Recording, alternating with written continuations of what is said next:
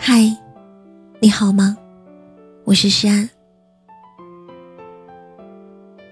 想做你夜晚的光，想用声音温暖拥抱你的小宇宙。我相信，在前段时间，大家都被离婚冷静期的提案刷屏了，网友们也是怨气沸腾。简单来说，离婚冷静期就是男女双方在申请离婚之后的三十天内，有任意一方改了主意，就可以撤回申请。大家难以认同的点就在于，一个人如果选择了亲手结束自己的婚姻，那么一定是已经对这段婚姻关系彻底失去了期待和信心。而这个时候，却要求当事人再冷静一个月，我觉得，无疑是一种二次伤害了。有官方数据显示，从一九八七年到二零一七年，我国的离婚量在三十一年间上涨了六点五三倍。还有一个叫“深圳离婚排号”的话题，也登上了热搜第一。有人通过查询预约系统就发现，从五月中旬到六月中旬，深圳各市区的离婚剩余预约量为零。有人就调侃说：“没想到现如今，连离婚都要这么大费周章了。离婚的人越来越多，离婚的流程也变得越来越复杂。其实。”我觉得没有人想要眼看着自己的婚姻走向末路。每个数据的背后，都是两个受伤的家庭。可还是有很多人因为一时的欢喜而结合，最终因为婚姻里的一地鸡毛而分别。所以，在婚姻的面前，我们需要考虑的远不只是恋爱当中的风花雪月。与其在离婚冷静期互相撕扯，不如在婚前问自己：你们真的做好准备，要一起面对波澜，面对平淡，面对世事无常了吗？昨天和发小周周一起吃饭，我们聊天期间，她老公频频打来电话，问她什么时候回家。我当时就打趣她说：“怎么一个大男人还这样粘人？”周周冲我笑了笑，说自己老公有一个习惯，晚上吃完饭之后一定要出门散步，每次都要拉着他一起，再讲上两个小时的话。我就好奇的问他：“那你们都聊些什么呢？”周周叹了声气，在他无奈的表情之下，我窥见了一份踏实的幸福。他说：“老公刚刚做到管理层不久，经验不足，压力会有点大。”工作中经常会和同事出现不必要的摩擦，所以回家之后，他就会把自己这一天的失落、挫败感，都向他倾诉一番。而周周每一次都会认真的听他说完，即便只把事情听了个大概，她还是会尽力带给身边的丈夫最大的宽慰。我又问他：“那你老公每一次都这样抱怨，不会觉得烦吗？”周周告诉我。自己刚刚毕业求职的那段时间，也在不断面试，反复受挫，一直是靠着对方的鼓励，才慢慢的走到了今天。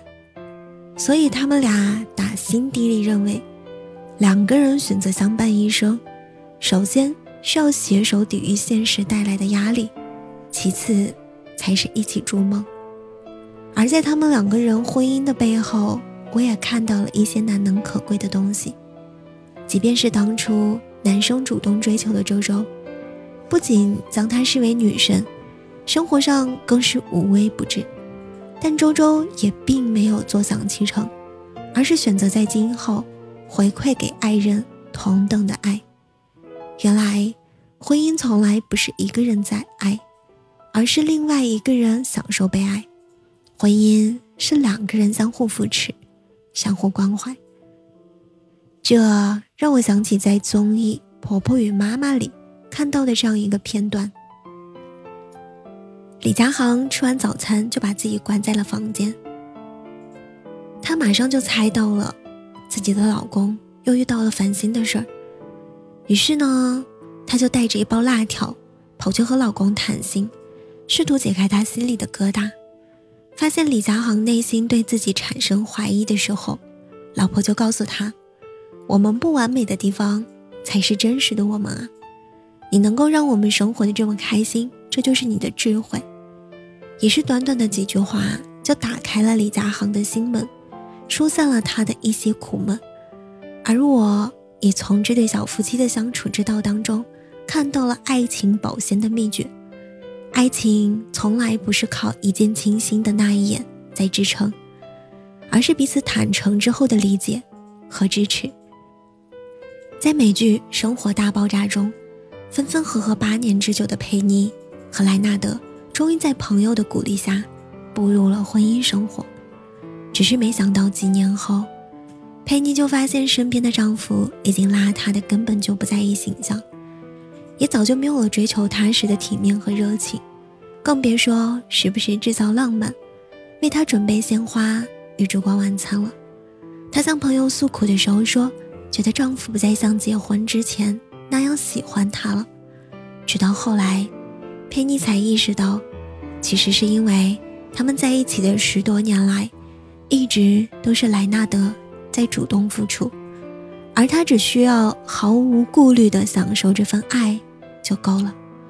可是，一段婚姻又怎么能够单靠一个人的努力呢？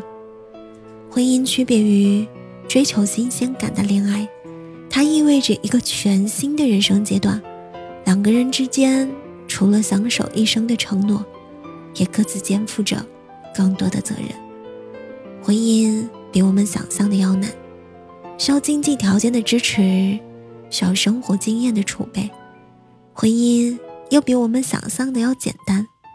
只要你们学会去爱，并准备去爱，也许就够了。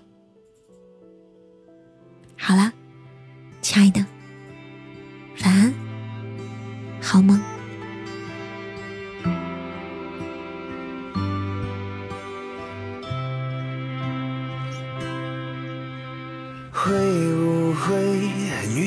远的吊桥分水过两天，曾与他亲密依偎坐的地铁就错过。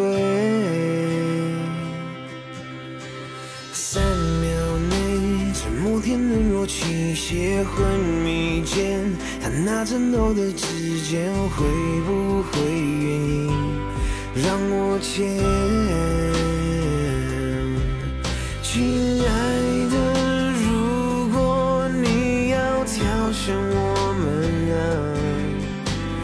等我一下，我还没说爱他，你闹够了没？做一个人已经那么累，你千万别。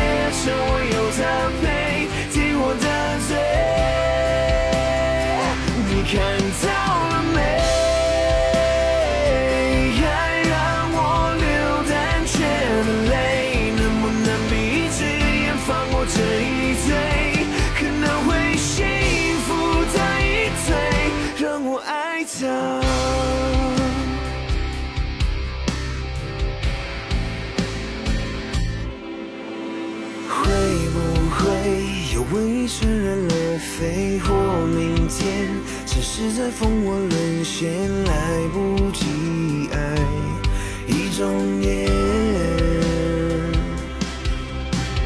既然说人都会生离死别，我许愿，期限内要见的面，你别来搅局，请走远。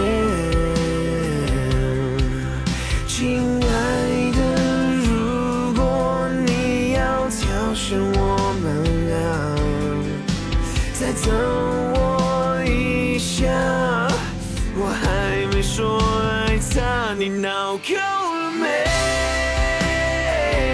做一个人已经那么累，你千万别趁我有残废，替我的罪。你看。